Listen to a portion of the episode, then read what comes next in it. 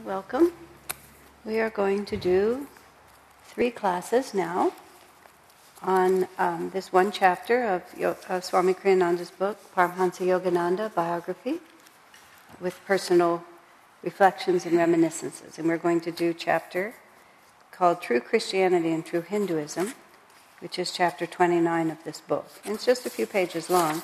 It's very interesting, this whole biography um, that Swamiji wrote just really summarizes and uh, tells a lot of stories about Yogananda's life and gives us the complete essence of you know what his life and mission was about.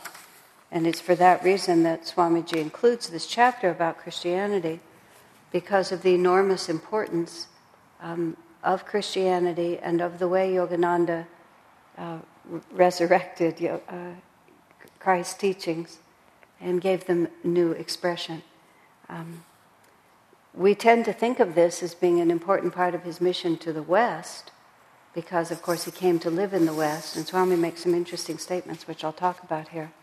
But really, Yogananda's teaching was world is a world mission, and now as we Ananda begins to take that teaching back to India, as I shared with some of you in this class earlier, um, we, we had a discussion with Swamiji about whether or not this new interpretation of Christianity is also something that's really important for the East to understand. And Swami's comment was yes, of course. If we're going to have an East West union, it's not just a matter of the West understanding the guru disciple relationship and um, the nature of self realization, but it's also India coming to a more elevated understanding of Jesus than was presented to them by the missionaries. You know, it's a, it's a dual, it's a shift in all directions that we all come to a, a greater understanding of these things. Um, what Swamiji has done in this book is he's given us 15 points of, of Jesus' teachings, which he considers to be the essential teachings, which I also thought just in and of itself was interesting. Um, so we have three classes, and essentially we'll, we'll take them five, five, and five, and just have a discussion about what each one of them means, because it's a kind of a short course in self realization. Also, because so much of the Bible is old, um, has been copied and recopied, translated and retranslated, a lot of it is stories um, and events of Jesus' life. It's not always that easy to understand, or it's not that easy to discern in all of that sort of what the essential teachings actually are. And we're not helped much by the way that the churches themselves have developed Christianity. A friend of mine was just talking to me recently about apparently there's um, the, the women religious, the nuns in the Catholic Church, there's some kind of like a nuns union of some sort, and they have been um, uh, diverging from what the Pope would like them to do. And apparently there's some kind of a, a papal Pope's representative who's come to sort of see if they can get the women back in line. And uh, there was a, my friend was telling me there was a radio interview between the head of the, the women's group, the nuns group, and the, the Pope's representative. And they were asked, the interviewer asked the Pope's representative why women are not in the priesthood. He said, well, because Jesus said not to, in essence. And it was sort of like, where exactly did Jesus say that? You know, I mean, interpretations can be made, and you know, there's words are there, but it's um, it's so commonly believed in the West that spirituality can be passed down through institutional authority that we don't even necessarily stop and think about it. It's so not believed in India that institution that spiritual authority can be passed down through institutions Swami Kriyananda himself, he came to Yogananda when Swami was 22 in Master's, the last three and a half years of Yogananda's life, of Master's life. And Swami, just as a young man, I mean, by the time Swami was 26, Master was gone. And then the next 10 years or so that he spent in uh, SRF was under the leadership first of Rajarsi briefly and then of Dayamata. So his understanding was first directly from Master, and then it was all interpreted for him by the subsequent leaders.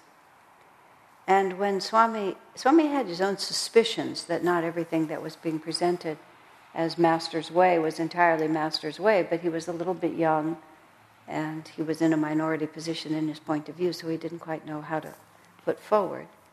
But then when he went to India in 1958, um, he saw in India an expression of spirituality that seemed much closer to him to what he'd understood from Master, which was that inspiration is carried by inspired individuals. And it's the, it's the living presence of elevated consciousness that is spiritual authority, not the tradition established by an organization and passed down through that system. And the essential difference between SRF and Ananda at this point, Master's organization, the one he founded, and the one that Swami Kriyananda founded, which is us, is just on that point. SRF's theology says that the president of Self Realization Fellowship, by definition, is Master's spiritual representative on earth. And when, Di- when Dayamata died and Mrinalini took over, as president, she became his representatives. In other words, it's an identity in their own mind just the way the Catholics think that the Pope is Jesus' representative on earth. But fundamental Sanatan Dharma, basic self realization, says that no external position can automatically confer upon a person spiritual understanding.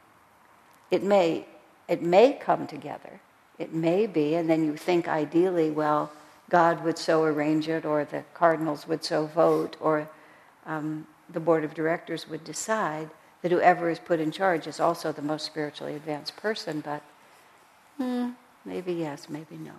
Very often, spiritually advanced people don't even want to be part of those things. But the main point is, and, and whereas the West has always felt the need to declare and codify and control and decide, the ideal Eastern point of view has always been well, let it run. If it's inspired, it'll last, and if it's not, it'll just die away. And we just don't have to police everything. So as a result, you know, Christianity's just gotten really, really, really mixed up. And Jesus' original teachings have been garbled. You may all remember when we used, before we had this building, we used to do big annual events for Master. We'd have to rent other churches. And we rented a very nice church in Palo Alto one year, and we really liked it. And we came back the second year to rent it again. In the meantime, it was a ordinary Christian denomination, I don't remember which one. Somehow the congregation, members of the congregation, had gotten wind of something that we'd done that they thought was really strange. He actually asked me if we brought a cow in. a cow. I guess somehow they got the idea that we were Hindu, and that therefore they assumed we must have brought a cow in to worship. You know how insane it can get. So, anyway, so the minister had to talk to me before he'd rent to me again. And he really wanted to know more who we were because he, he felt a little concerned. And I mean, I understood it. He, didn't, he wanted to know who was using his church. And I told him that uh, Yogananda taught from both the Bible and the Bhagavad Gita. And the man, the minister, pulled himself up and said, Well, I don't think he, he didn't presume to call himself a Christian, did he? I thought, My word, you arrogant little twit. you know, what gives you the right to say who can call themselves a Christian? And I said, Yes, sir, he definitely did, but he did not teach from any denomination. He taught directly from the teachings of Jesus. And of course, we never used his church again. never what? We never used his church again. He never allowed us to use his church. Several members of his congregation apologized to me later. he was not popular even among his own people. But that's the thought form. And you know, Yogananda, when you think about it, he came to America in 1920. And it was not, you know, the east west uh, transference was not common. He sailed across on one of the first ships that sailed from India, or maybe the first after the Second World War. And I mean, you didn't see Indian people on the street at all, and he had long hair. First, he dressed in his robes. I mean, it was very exotic. And we were much more of a solid Christian co- country at that time than we are now. It was a more, more traditional period in our American history. So he really had a lot to deal with. And he had to come in and tell people. I mean, he prayed right from the start that Jesus Christ was part of the lineage, and he would teach people what the, the teachings of Jesus really were. And it, it, took, it took a certain amount of intuition and creativity on the part of the people who were listening to him um, to really believe that. But of course, many of them did. And also, at least he became enormously popular as a lecturer. As Swami writes, he attracted thousands of people to his lectures. Um, he attracted a handful to be serious for his classes because that's just the way it, it was. But he was, he was really plowing the ground the way ideas kind of um, like a tide coming in. It was, it was the early t- point where this country was going to be willing to accept a whole different understanding, has, which has been manifested, of course, in the last hundred years since that time. Um, but he was, he was really pushing against very strong traditions and trying to get people to think in totally new ways. And now the idea that you know all religions may have may have a fundamental basis.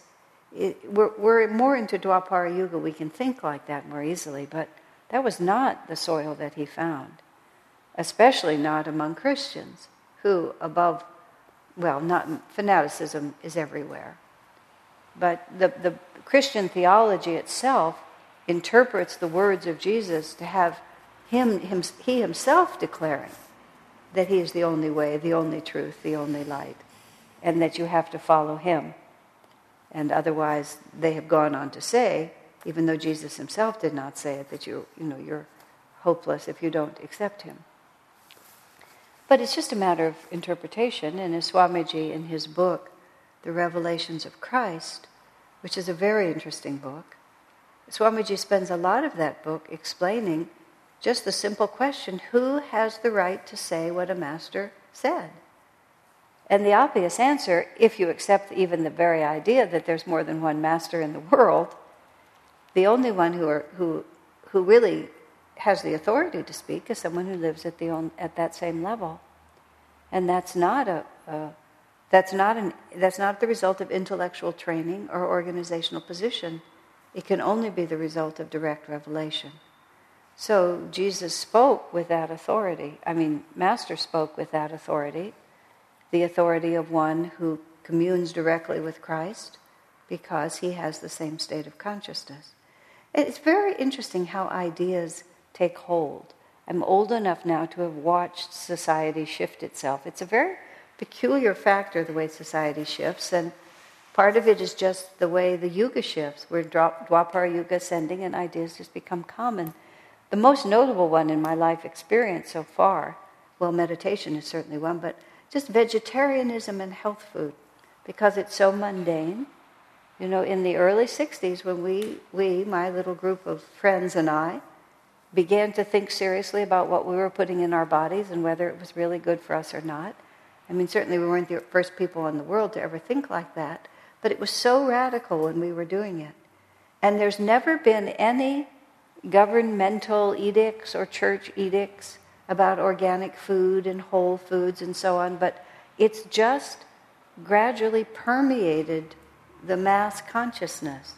So even if it's still, we have, still haven't shifted the whole industry.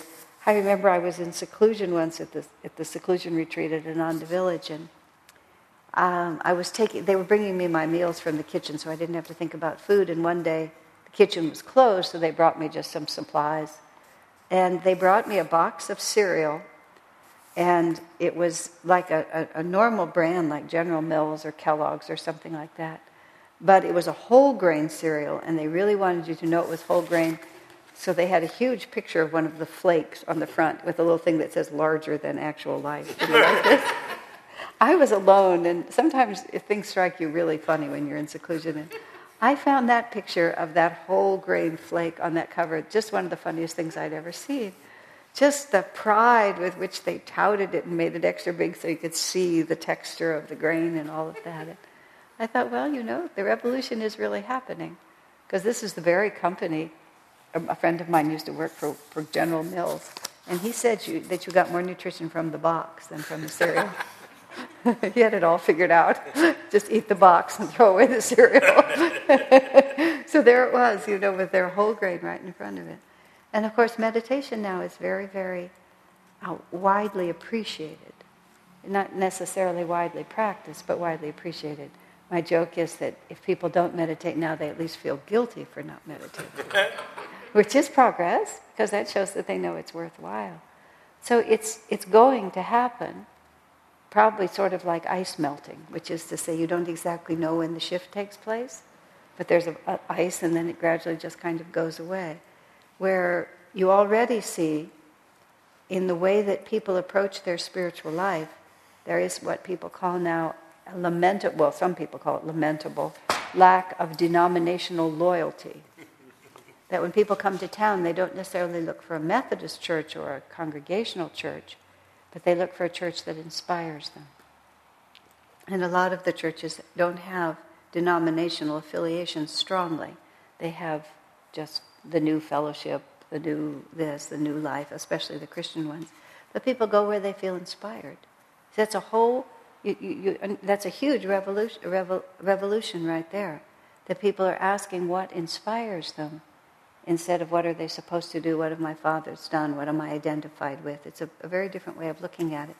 So things like what Swamiji has written here about, you know, the essence of, of Jesus' teachings and how it exactly corresponds to the essence of self-realization teachings, how it is the same teaching, just over time, I believe that thought form is just going to grow and grow until sincere devotees everywhere will just begin to accept it as the norm there's still this battle between the fixed tradition and the expansion of, of Dwapar Yuga.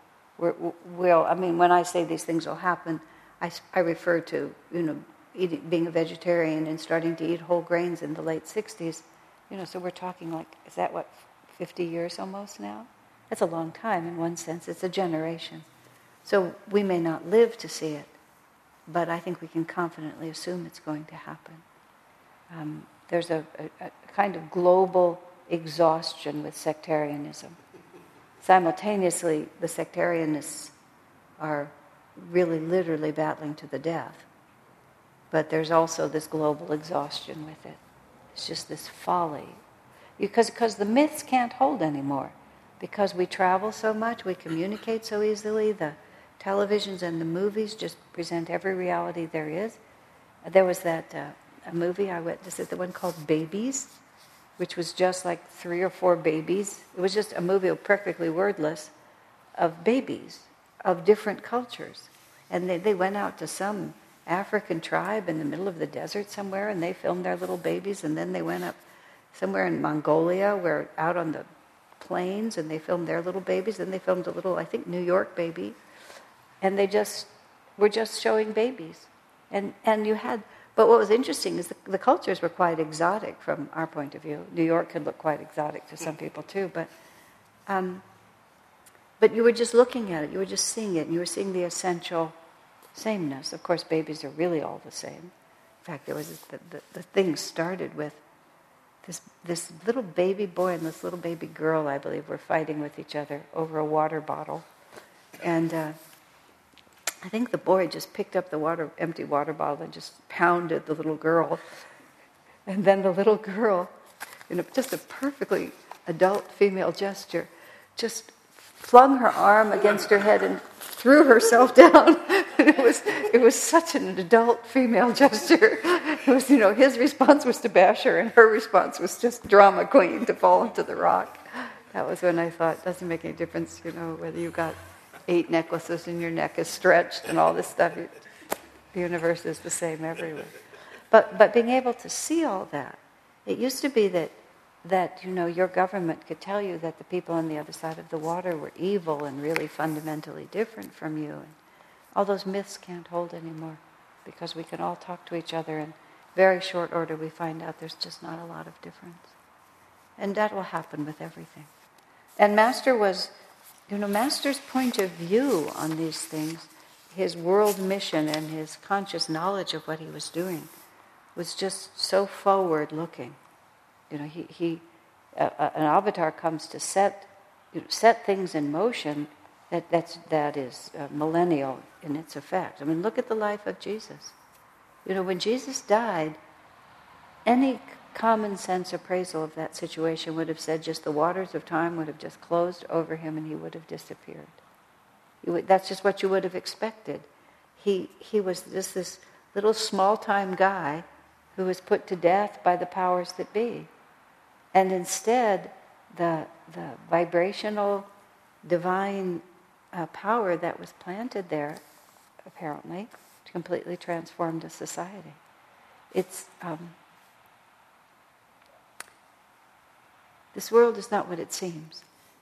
You know, it's really a very different reality. So I think it behooves us on a deep level, both for the communion that comes to us, for the sake of helping others, and for our own uh, personal spiritual growth, to really appreciate um, the, the roundedness of what Master has brought us and the degree to which the teachings of Jesus just fold right into it. I, I don't know if you have any questions, but if anybody does, we can. Is there anything to say? Okay. Yeah. Um, thanks for sharing all of this. I Mhm. find it really interesting, and I find myself um, going through different. Let me try to collect my thoughts here for a second. Different um, feelings around various, you know, um, religious denominations, and there's a lot of beauty in it, and then there's the other side, right? As with everything. So I wonder.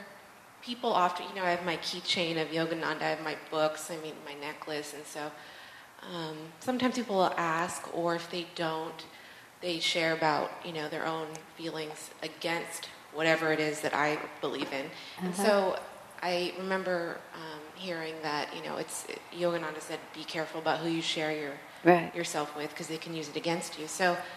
Um, I wonder what's the appropriate way to handle that kind of situation because sometimes I've stayed quiet or I've left or I've rarely argued with them, but I have said, you know, this is my belief. I respect yours. If you could just respect mine. But how? I mean, it, it, it, for example, when that priest was talking to you, if he were to say something more, um, more specifically degrading, how would you respond? I would not have bothered. Um, specifically, actually, the first principle here is um, includes the fact that there's no point. You absolutely cannot convince someone of a spiritual truth that they're not ready to hear, and it's um, not helpful to them to try to persuade them. It, it, in his working with all of us, Swami Kriyananda has always emphasized that in self transformation, timing is everything. And in helping other people to transform, now he was not so much thinking about accepting self realization generally, but people simply cannot comprehend something that they're not vibrationally ready to comprehend. I've been very impressed in my own life how blatant, how blind I have been to blatant faults in my character that everybody knew and even told me about, but I never really understood it till the day I was ready to understand it. And then I would just look back and I would think, how could I have been so confused? But I was, because uh, understanding is vibrational. It's a, it's a, it's a thread of uh, universal consciousness. And if you're not in tune with it, it just goes right past you and there's no place it can go into you. So when that man says to me, that uh, minister says, he doesn't presume to call himself a Christian, does he? Where's, where's the beginning of that conversation? I mean, where do I even start? He hasn't asked me anything. He's not interested in my point of view. I can't help him because nothing I have to say will interest him. And I don't have any need to persuade him because I don't need him to endorse my beliefs for me to feel comfortable in who I am. And I just need to extricate myself from his company as soon as possible. If he's going to be insulting, I'm not going to put up with that, and I'm either going to answer or I will leave, depending on what's appropriate. Swami Kriyananda tells an interesting story of him being, he was at a program that Self Realization Fellowship sponsored for the Shankaracharya of somewhere who came from India, and SRF sponsored a program for him. I think it was held at UCLA or something like that. Well, Swami was sitting with a whole group of the monastics in the audience, but they weren't identifiably so, and they were sitting behind some other people. And those people started talking about why is a fine man like this sponsored by that two-bit organization, Self Realization Fellowship? And they sat there and said a great many negative things, and not one SRF person spoke up. And afterwards, Swami said he stood out in the lobby and he waited for the people to come out. And he told them that they were completely misinformed, and before they talked like that, they ought to find out what the true facts were. And the um, people apologized to Swami. So he, you know, it's not like you should always just turn the other cheek. But if it's a question of them not comprehending, it's just a waste of your time. I remember you shared a story one time about going to Italy, and there was a choir singing the mm-hmm. Venice choir or something, and you heard someone say something really disrespectful. So I mean, in that sense, like if I hear someone say something which is out of ignorance, they don't know better, but in my heart, I'm just like, oh, that just feels so. Um, I don't know. It hurts, I guess, not for them or for me, but it just feels like that is just so. Well, in that particular instance, it was the Vienna Boys Choir, and we were all there to hear the choir, but it happened to be mass. That was how you got a free ticket to go hear the choirs. You went to mass. Poor priest. It's just terrible. And uh, this couple was uh, using a piece of candy to imitate communion. I mean, I still remember it. And I still remember that I didn't speak up. And I should have. I didn't speak up. I should have. I should have simply said to them that that is extremely disrespectful in this environment. And I, it offends me, and I wish you would not do that. And I didn't say that, and I think it was cowardice on my part, and I should have. I allowed a blasphemous thing to happen in front of me, and I didn't stand up for it. Okay, I guess that's my question. So I, re- but if they had just said, you know, I don't believe in the Catholic Church, or I just, you know, you have to sense it. What you're really asking, Stacy, is how do you know what's divinely appropriate in the moment? And the only way you can know is from intuition. And you can know from making mistakes. I made a mistake with that couple. I should have spoken up. And I didn't, and I remember it because it was wrong. I, it's not reoccurred, so I haven't had a chance, but I remember that it was wrong. But I've had been in many places where people's beliefs were so far from mine, there was no point in even starting a conversation. Just I just go quietly on my own about my own business. You see, that's also in direct contrast to a commonly held Christian idea, denominational idea, that we have to go out and convert everybody. That, that, that their salvation depends on our active conversion of them, which is a huge cultural part of Christianity. Um, I read a fascinating book by Pearl S. Buck, who grew up in China, and her father was, she even said, one of the last of the great, you know, self-righteous missionaries, who, who was a really remarkable man and just profoundly believed that, that it was his holy obligation to bring the word of Jesus to these heathen and that their salvation depended on it. And she commented that, you know, it's like a gener- it's a a cultural icon that just hardly exists anymore. That her father and his group were the, practically the last ones of a certain type. And uh, but it was amazing to really just hear how strongly held that view was, and it gave them, gave us her father, tremendous courage and determination and power because they held it so strongly, you know, that, that he just gave his whole life to that ideal, really to a remarkable degree. Um, but that's not truly what Jesus taught in, in the same way that it's interpreted. But Master was very big on spreading the word about self realization. He said we should always be talking about it, we should always be passing out copies of Autobiography of a Yogi, we should always be looking for receptive souls. It's just a service to them, but receptive souls is different than souls that we can badger into believing. Yeah, does that make sense? But I think when people insult something that's dear to you, there's no reason for you to take it. But I let my 89 year old uncle make fun of my teachings because I knew he didn't know what he was doing. There was no way to correct him. So I just let it happen. But when my uh, father at one point tried to speak against it, I just suggested to him that he not do that that it was going to have no effect on me and how it would have a disastrous effect on our relationship.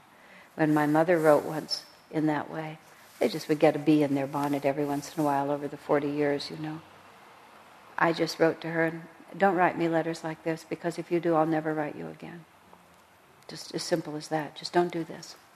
I'm not going to take this. And so they didn't because they knew I absolutely meant it. I didn't, I wasn't I didn't attack them and I didn't try to persuade them, just don't do this.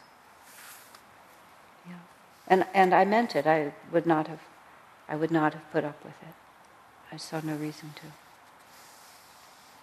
When people feel your conviction like that, they, they listen to you. You're, not just running a story. You're just stating a fact, and that's the way it'll be. Yeah. One thing that really touched me, any other comments or questions? Yeah? One thing that really touched me in the what Swami included in this book was the paragraph Toward the end of his life, Master prayed to Jesus, Lord, I have been giving them your teachings. I have not wanted to introduce anything foreign to them. Isn't that interesting? He said, um, and how he put it, let's see, he, that, that Master came to teach within a tradition into which he was commissioned to inject new life. I mean, now, I mean, a characteristic feature of Yogananda's mission is that he did not really try to make us Indian at all. And one of the reasons Swamiji has discouraged us from doing a lot of Indian chanting, for example, which many of us thoroughly enjoy, is he points out that Master did not do it. That Master was completely versed in all of the Indian ways of worship and music and everything, but he did not bring it, and he could have. You know, he made, he made no effort to bring the cultural India to America. He did uh, bring back saris for the women in his ashram, and he liked them to wear saris. And in Durga Mata's book, he even talks, she even talks about how Master bought some of the women renunciates their um, gold jewelry in the sort of tradition, the Indian tradition of, you know, of giving women gold and letting them have wealth by having gold. But uh, he still very little of it, and he he only gave a few Indian names, and he just did a few Indian things. You see him occasional chants and occasional prayers, but mostly he just embraced where he was and, and just he followed Sri Yukteswar's advice forget that you were born an Indian and don't become an American. You know, take the best of both sides and let that be what you're doing. And then Swamiji says here, a tradition into which he was commissioned to inject new life. And when you even think about the fact that Jesus, uh, that Jesus Christ had actually materialized before Babaji in the Himalayas and has said to him, What has happened to my church? They're still doing good works, but they've forgotten the importance of direct intercommunion with God. Let us send an emissary to the West to promulgate my original message once again. And we hear that. We hear that every week in the Festival of Light. But even until I was reading it here, to just realize how completely this message, this teaching is Christianity, and how completely Jesus is engaged and not just incidental. That Jesus, Babaji, Jesus and Babaji together have planned the spiritual salvation of the age. It's, it's very interesting. But now then, we have to cut through all of the um, churchianity. But you see, on the Indian side, we again don't appreciate this because we don't live in India, although some of us have for a while. But when you go to India, what Master is teaching has nothing to do with Hinduism either, and has almost nothing to do with Indian culture. And Swamiji says one of the things that was so depressing to him when he went to India in 1958 and saw how the disciples of Master living at that time and supposedly representing him, had simply absorbed Master into the Indian culture and we're still just sort of behaving in their same cultural ways with their same pujas and their same chanting and their same ex, uh, uh, um, expounding of the Bhagavad Gita, and then just sort of brought Master in from the side. But we have the picture of what Master wanted to present. And he himself only went back to India one time, um, you know, since he came to America, but there's no reason to think that the cultural Hinduism is any more what Master wanted than the cultural Christianity. It's a new expression. In this movie about Ananda that we've been working on, when Jaya was speaking about India, the common statement is, well, isn't this Indian teaching? Isn't this coals to Newcastle to take Master's teachings back to India? And Jaya's answer was, truthfully, not really, he said, because it's as new for India, really almost as new as it is for America, when you really get, get into it. Among other things, it brings in Jesus solidly, but also it's not about ritual. And it's not about culture, and it's not about society, it's not about habits, it's about direct intercommunion which by its very nature requires that you separate yourself from all of those different realities. Nonetheless, Master wrote the poem My India and died repeating it. So there is something there to it, but it's a, it's a new expression. It has to come from a new place. So, then, so let's start with some of the points that Master represented, unless there's any questions or comments. No. The first point is actually related to what Stacy said. He said that our first duty, this is about Jesus, is the, what the teachings of Jesus Christ on which Yogananda focused primarily. Number one, he said that our first duty in life is to love God, and that in our awakening divine love, we should love all beings in His name. Our neighbors, he said, again quoting Christ, are those who are in tune with us wherever they may live. To them we should give more, for they have shown themselves capable of receiving more. In other words, don't waste energy in giving too much to people who are not receptive. And then he quote, throw not your pearls before swine, which is from the Bible. Concentrate especially on people who are open to what you have to give. So, uh, Master is starting with what Jesus himself said was when he was asked, What is the greatest commandment? Thou shalt love the Lord thy God with all thy heart, with all thy mind, and with all thy strength and thou shalt love thy neighbor as thyself. And the second commandment is as important as the first. Um, this again, it's it's very specific and it's very important for us to understand because what Master is saying is that it's not enough for us to just go off into a cave or go off into our own meditation and just think about our own salvation. That in this particular age of Dwapara, and this was also something that characterized Jesus' teaching, is this concern for others and this way of showing our devotion to God was by seeing God in the world around us. This made Jesus' teachings very, very modern. But because it was Dwapara Yuga descending, you know, because the nadir of, Dwap- of Kali Yuga descending, I mean, was not until 500 AD, the followers of Jesus couldn't build anything because the the planet itself was going into such a darkening period, and the barbarians were going to destroy everything. And that's how the Irish saved civilization, is when they, uh, uh, we want to acknowledge the McSweeneys whenever we can. when the barbarians came and wiped out everything, it was in the Christian monasteries that the remnant of civilization, really literally, in culture and understanding and education and art and Christianity itself, was held until that nadir had passed and then life could come up, culture could come up on the other side. But as a consequence, you can see that Jesus' teachings had to be interpreted in those first um, centuries in a certain way. And that's where you had the tradition of the desert fathers, who, those who are serious about um, following the way of Jesus, just went way far away from civilization because there was just nothing you could do you couldn't really build because it, it was all going down into a destructive period. But now, because we're Dwapara Yuga rising, he hasn't exactly said this, but because the age is becoming more expansively understanding, there's, there's a reason why, we, how, why and how we can build. One of the reasons Master started an organization, Swami started one, why we're establishing churches, why we're, we're reaching out to people in a very dynamic way, is because there's an elevating vibration on the planet, and so there's more receptivity. But the fundamental teaching is that your first duty is to love God, and then you love God in others. But what the traditional Christianity has lost track of is that serving your neighbor is, is described as your religion. And so much of the Christian teaching, as Jesus says, as we say in the festival, they still do good works.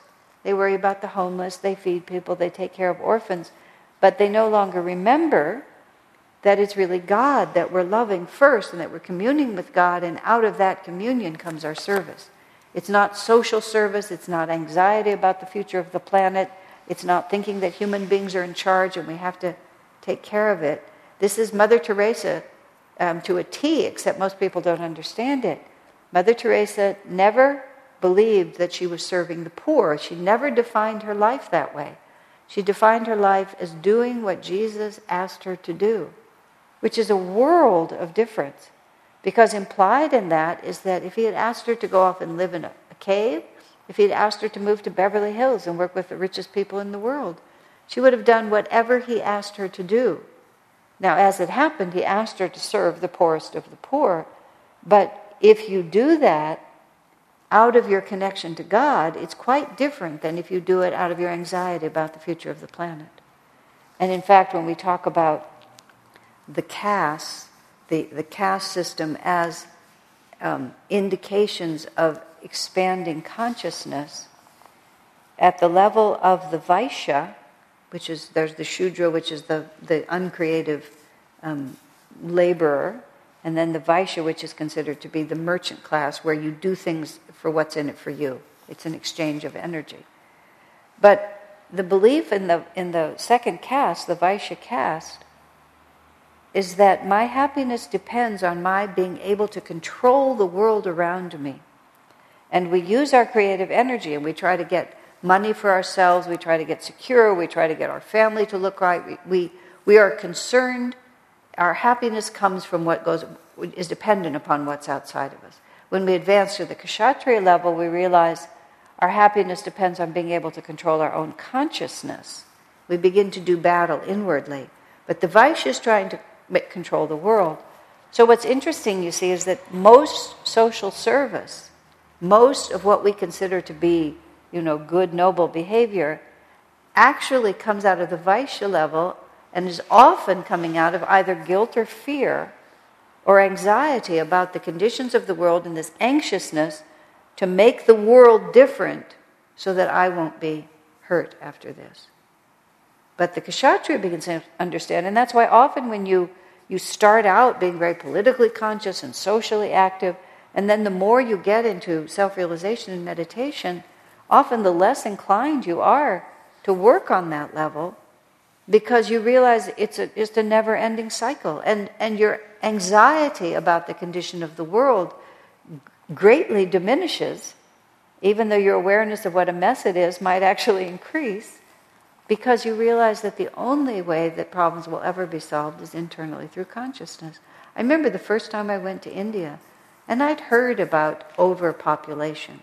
You hear about overpopulation, but you don't really know overpopulation until you go into a developing country that's overpopulated.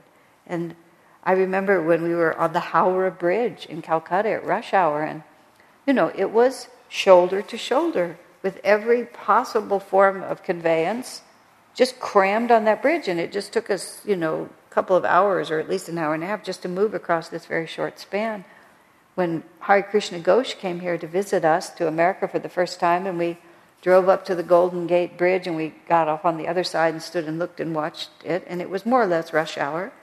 And we were watching the cars, and Hari Krishna turned to us. He lived all his life in Calcutta. Where are the people? He said. Where are the people?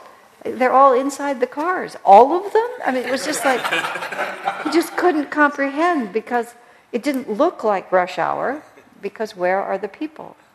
But just looking at that whole situation, my first impulse was only a change of consciousness. Nothing else. You could just work endlessly on the physical plane and you won't make a dent in this. It'll just slip between your fingers like mercury. Change of consciousness is the only way that this will shift. And that's why he, uh, Master goes on to say, Love your neighbor as yourself, but your neighbors are the ones who are most in tune with you and to them you should give more because they're able to receive more. They're able to receive more of what you have to give, which is really your love of God. So he's, he's trying to explain to us that Jesus' primary teaching is not to help the poor and downtrodden.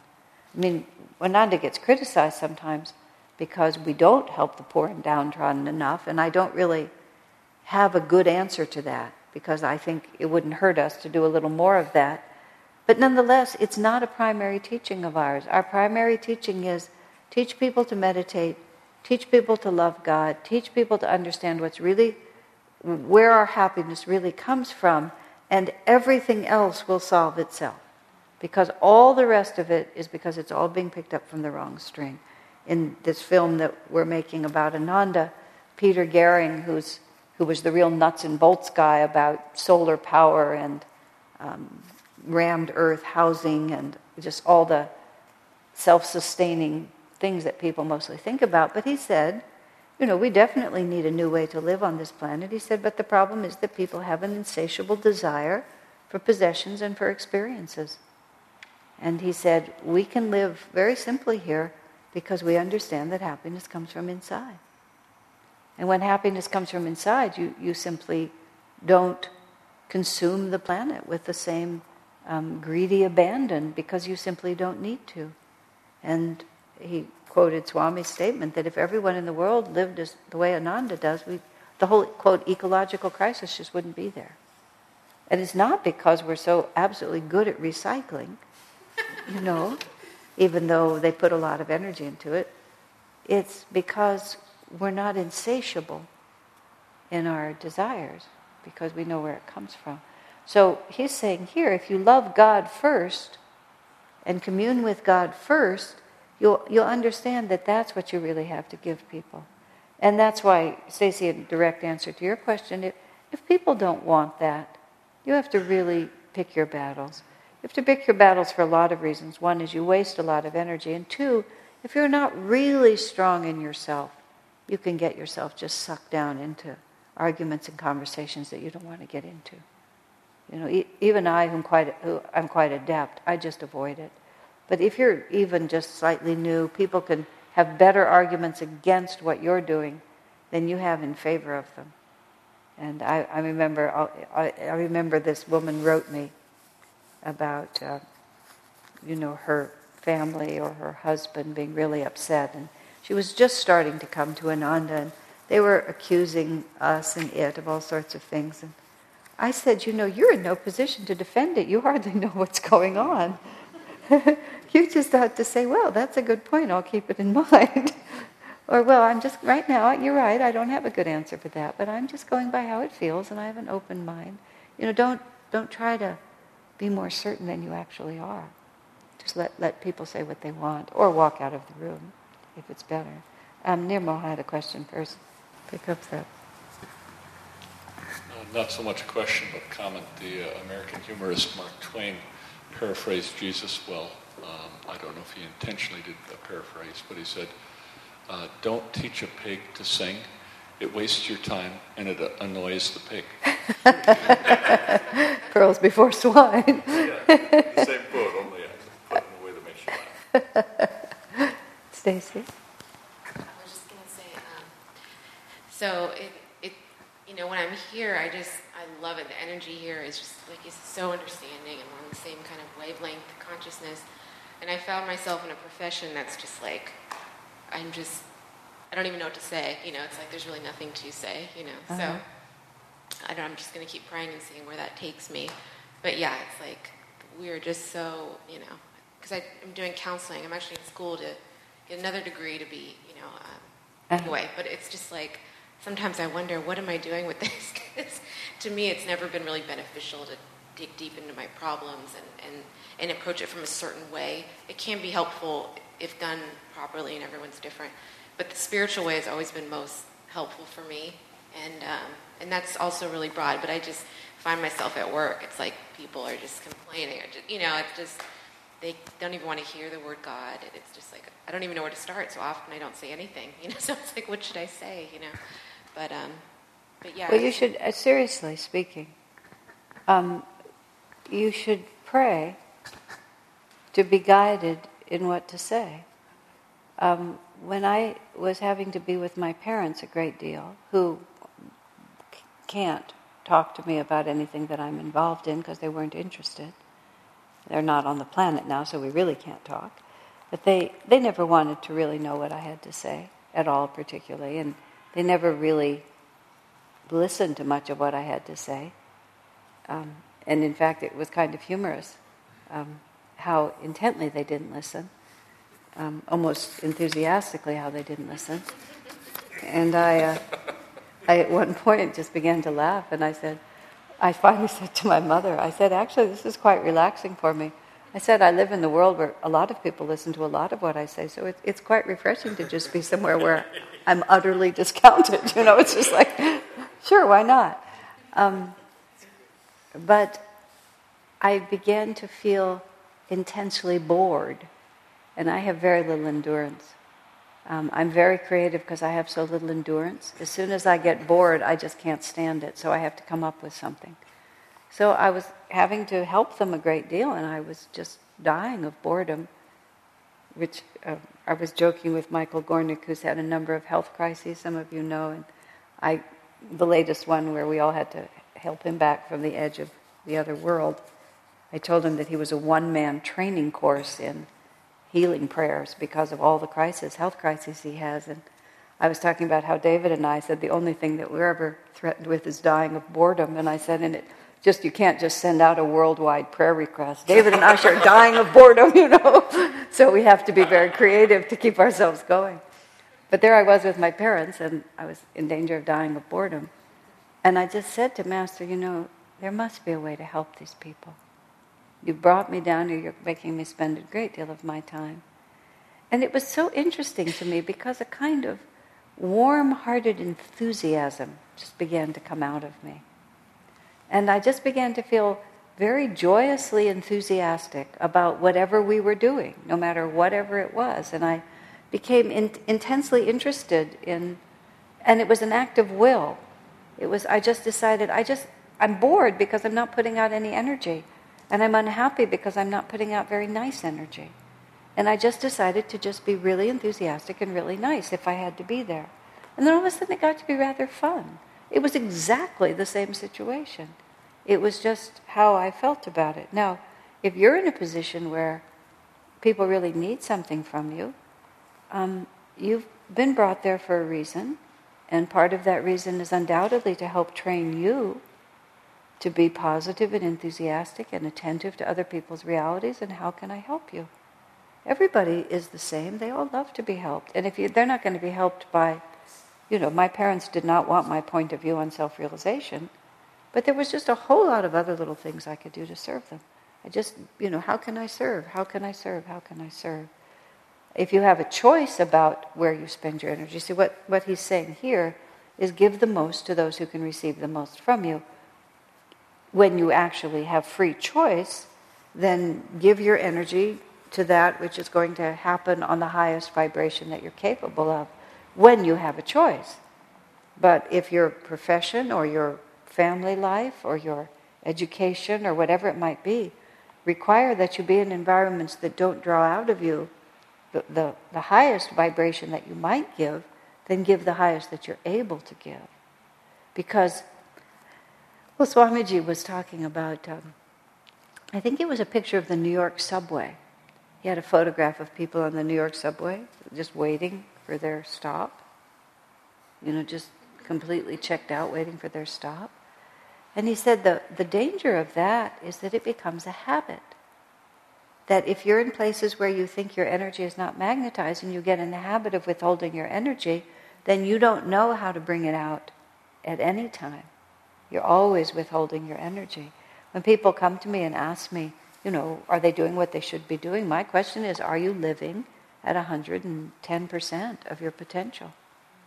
And if you're not, you need to find a way to do so. It doesn't really matter what you're doing. It's a question of whether you're doing it with your whole heart, with your love for God, with everything that you can give it. And if you aren't, you either need to change your circumstances or you need to change your attitude.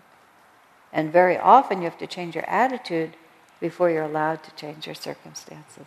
I know I remember a letter that Swami wrote to someone. This woman wrote, I just can't find anything to be interested in.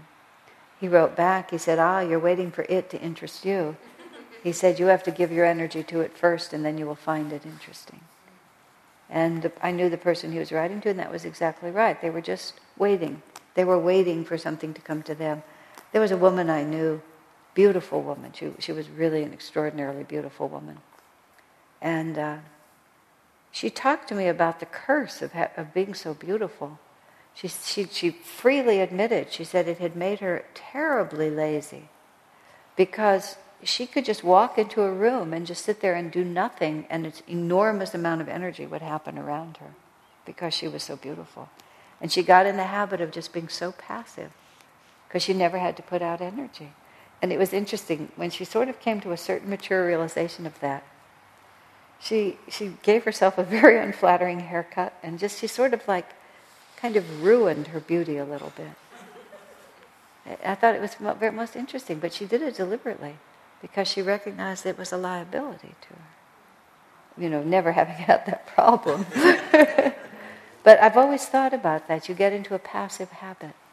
However you justify it, it's like I'm not giving because I have all these reasons why I'm not. At the same time, he says right here, your neighbors are those to whom you give, give the most to those who will receive the most from you, because that's how the divine law works. You'll benefit more that way. Yeah, okay? Mary? What did you mean by you can give to the level that you can? I can't remember, it was so long Mhm. ago you said it, but Are you living at 110% of your potential? no, it was before that. Uh-huh. You were saying, Oh, well, for example, you know, I know a lot about Master's teachings, and I've spent a lot of years with Swamiji. I have a unique understanding, I, I've had a unique experience and opportunity to learn a lot about the self realization teachings. So I spend as much of my time as I possibly can either talking to people about it or writing about it, because that's really what I have to give. If I go into an environment where they're not much interested in that, I, I become just completely invisible because I don't really have a lot else to give. That's my main life. So I'm not going to go out and uh, work in a soup kitchen or, um, you know, collect coats for poor people or something like that, even though that's very good work. But that's not particularly what I have to give. And so each of us has to figure out, you know, what's the, what's the best that I can give. In, and, but then I found myself at my parents' house where they didn't really want what I really had. So I had to think, what's the best I can give in this situation? And so there I gave joyful service and interest in them. You know, just loving interest in their lives. That was the best that they wanted from me. First, I, I tried to give them, I tried to reorganize their lives, which I'm also capable of doing. But they didn't want that from me. So then I gave them joyous enthusiasm for what they were already doing. And that worked a lot better. Does that make sense to you? Yeah. since you mentioned soup kitchens, Uh-huh. I, I was wondering, could, could, um, you know, like where people go to eat, so a lot of Christian places make them pray and all of that, and they read the Bible while they're eating. Right. Well, could, could we, eh, could we teach them to meditate? I mean, Well, the likelihood, Marilyn, is see the difficulty is if you're if you're offering people a teaching that says the things of this world will not satisfy you, which is essentially what what our teaching is, and people do not have the things of this world and are incapable of getting them but desperately want them, they're not usually going to hear a teaching that says, "Oh, the things of the world won't satisfy you," because people do not learn from their desires being frustrated, they learn from their desires being fulfilled. Which is why this is a teaching mostly for people who are, relatively speaking, educated and comfortable in life. It's not really a teaching for impoverished people trying to get a foothold in society because they are karmically at the point where they need to have some of the success that the world has to offer before they can understand its limitations. To them, it's still a prize beyond reach, and their renunciation of it would be more because it has renounced them rather than they have renounced it. Um, it just the teaching doesn't make any sense to them because they haven't um, developed the willpower and the energy and the incentive as a rule to have it, and they need to accomplish that first. So that's among other reasons why we don't try to preach in those atmospheres. It's not the right teaching for those people. In fact, for the most part, they really do need to become selfishly ambitious. They're, they're Shudras trying to become Vaishyas. And if you're trying to take a Shudra and teach them to be a Kshatriya, they won't be able to. They have to first become Vaishyas. That's the natural progression of it. Which is among other reasons why we don't, Ananda per se doesn't do a lot of that kind of work. Although in India, Swami's been very keen on um, Dr. Aditya in Pune starting a clinic for the villagers, a medical clinic. He's very keen on our having a medical clinic there and conceivably even doing something for the education of the children in the nearby village. Um, so there it's a slightly different circumstance. I don't really know how it's going to unfold. I was interested because every spiritual organization in India is expected to do something for the vast numbers of people who are struggling to survive. And I've been curious to see how Ananda would step into that reality. So we'll see what happens. Yeah. Okay, but you know, the Christian people, and, and actually, you know, rigid Christianity is often the salvation of people who are struggling to just survive in society. You know, the, the rigidity of Christianity is often exactly the right thing. It, you know, can get people out of drinking, it can get them out of violent ways of behaving, it can get them out of laziness, it can get them out of fear, it can get them out of isolation. It's, it's a good teaching. It's a very good teaching exactly in that form for people at a certain level of reality. I don't mean by any means to, to, to limit it to that, but you can see.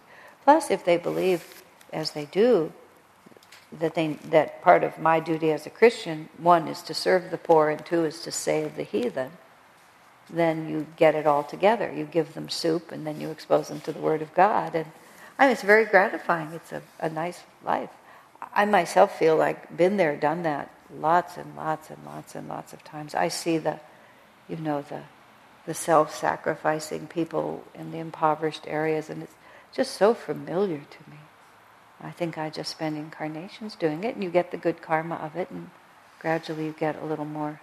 Master said if they only meditated, they would make really great progress because they're so selfless in their lives. Yeah. Well, I can give you all a short break, or we can just barrel through. What, what would you like? Do people want a short break, or shall we just? Okay, short break. Of Jesus, that Master wants us to know our first duty in life is to love God. I love the way also he puts that. It's our first duty in life, which is to say, the only responsibility we really have in life is to love God. Nothing else is more important. Our first duty is to love God. All other responsibilities and so on are secondary to that. I love that because that's the one thing you can always do. And then you can always love God and other people. I mean, you can be in prison you can have everything taken away from you. You can lose all your possessions. You can lose your health. You can lose everything. And your first duty is to love God. People go to pieces when they lose their external world. But if we realize that our first duty is to love God, we don't have to really worry about anything. I'm not saying we won't, but we don't have to. And then the second is seek God first, and everything else that you require will be given to you. Not, you notice, everything else that you desire will be given to you. In, uh, in his Whispers from Eternity, Master has uh, the Whispers from Eternity is how to have the right attitude in every situation. And every circumstance of life virtually is included in one or another of his prayers. And whereas a lot of people now affirm wealth and prosperity in certain material ways. I will manifest this car, I will manifest this. Master talks all the time about, you know, I am a child of the infinite, all of my needs will be met. But he always uses the words needs, requirements, give me what I need at the time that I need it. He never, ever, ever talks about our being able to just have whatever we want, nor does he make it desirable for us to have whatever we want. But this is also seek God first and everything else you require will be given to you is also the Ananda motto that Swami saw in India where there is dharma there is always victory. Where there is right action then everything else will naturally follow from that. And often we get so confused in our lives and we don't really know what we're supposed to be doing. It's very popular these days to think that we all have very, very specific destinies that we're supposed to be fulfilling where the honest truth of it is almost all of us have so much karma we could work it out in lots of different directions. We just haven't narrowed down to just one or two things. It's really infinitely more about the consciousness with which we do things rather than the things themselves.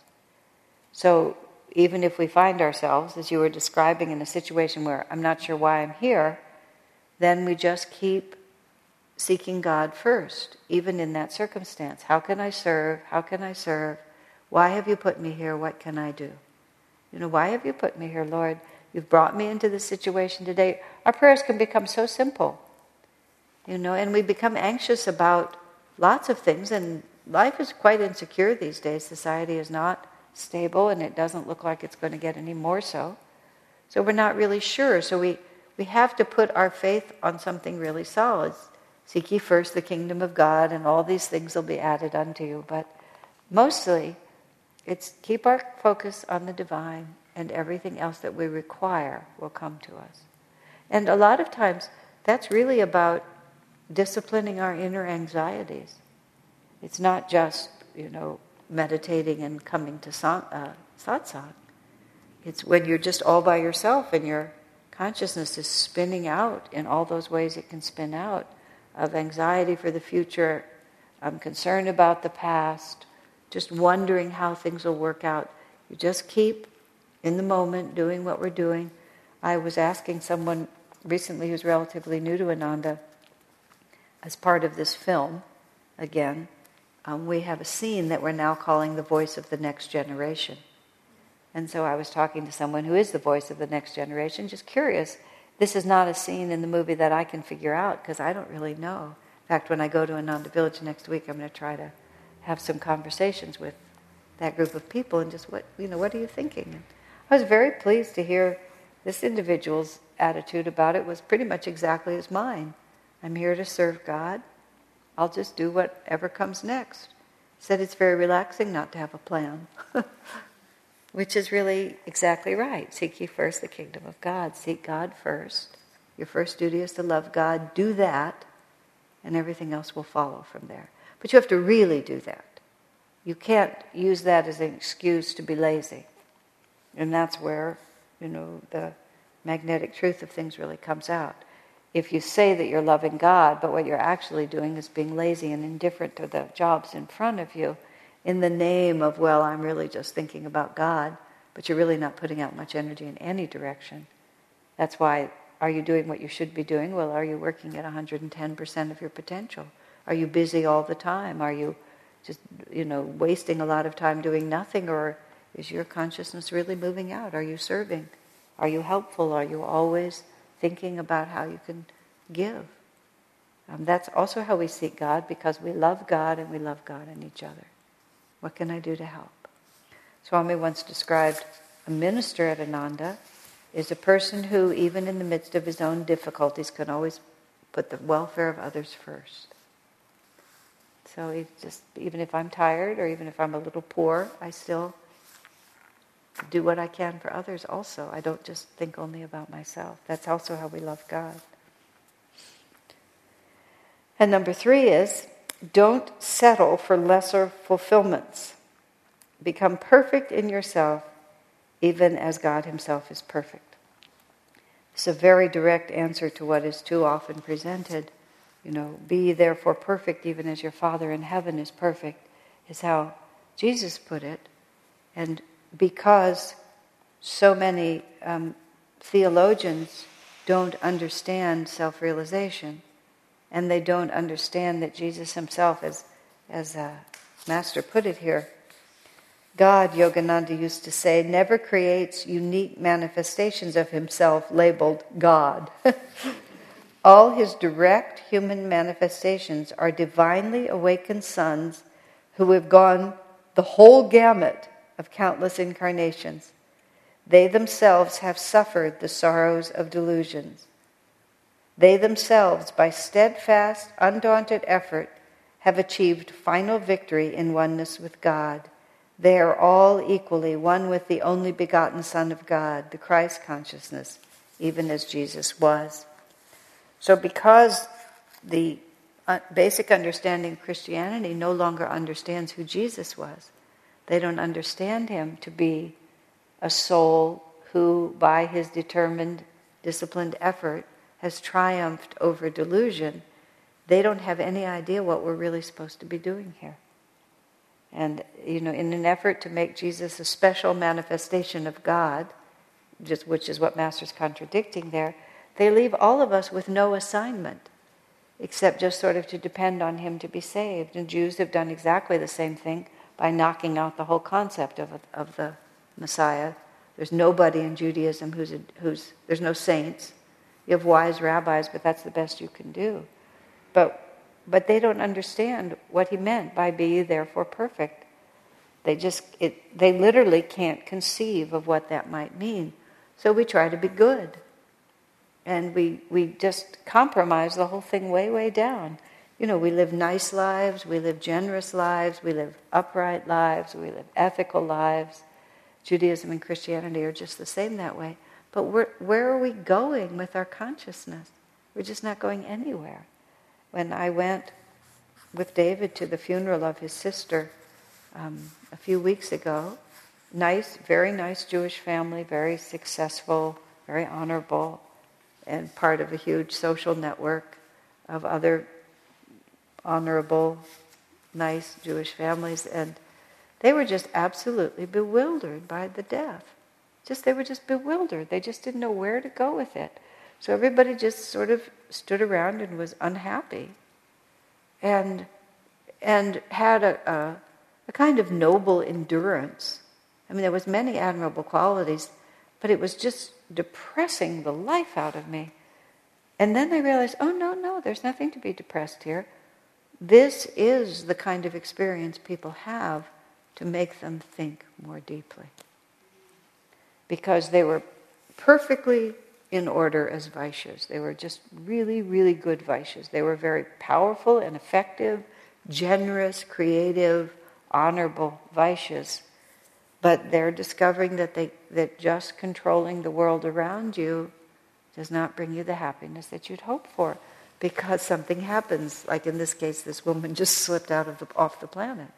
She just took off her body and went away. So now the whole pattern is disrupted.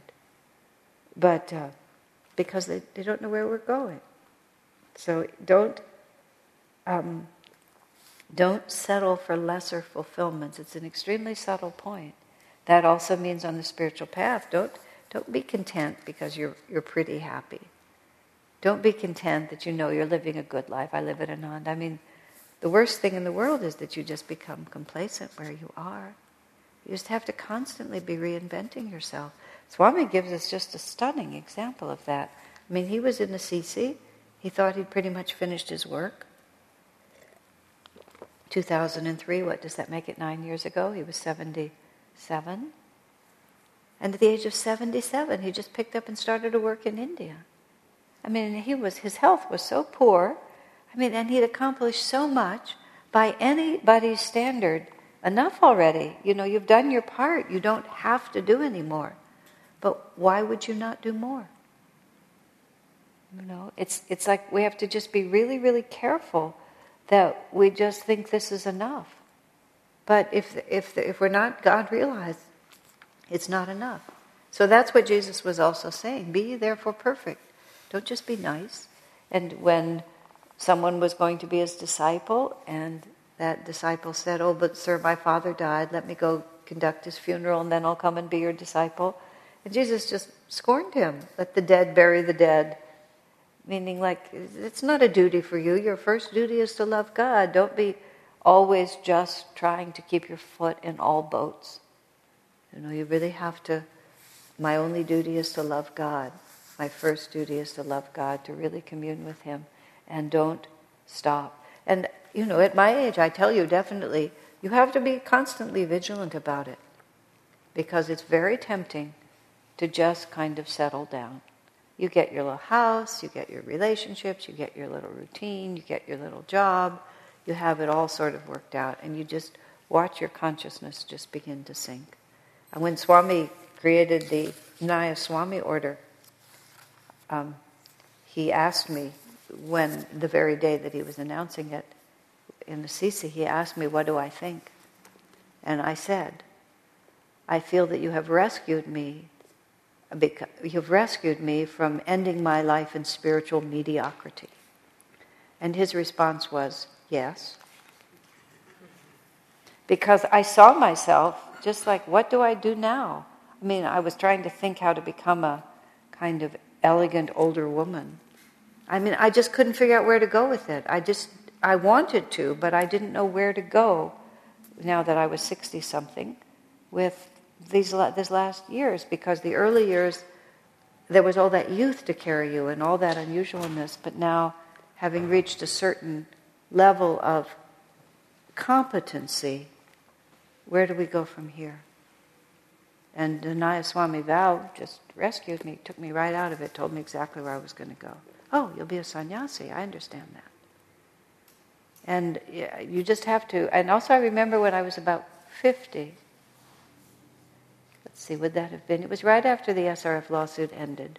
So it was about the year 2000. Yeah, so that was when I was around 50, a little more than in my early 50s.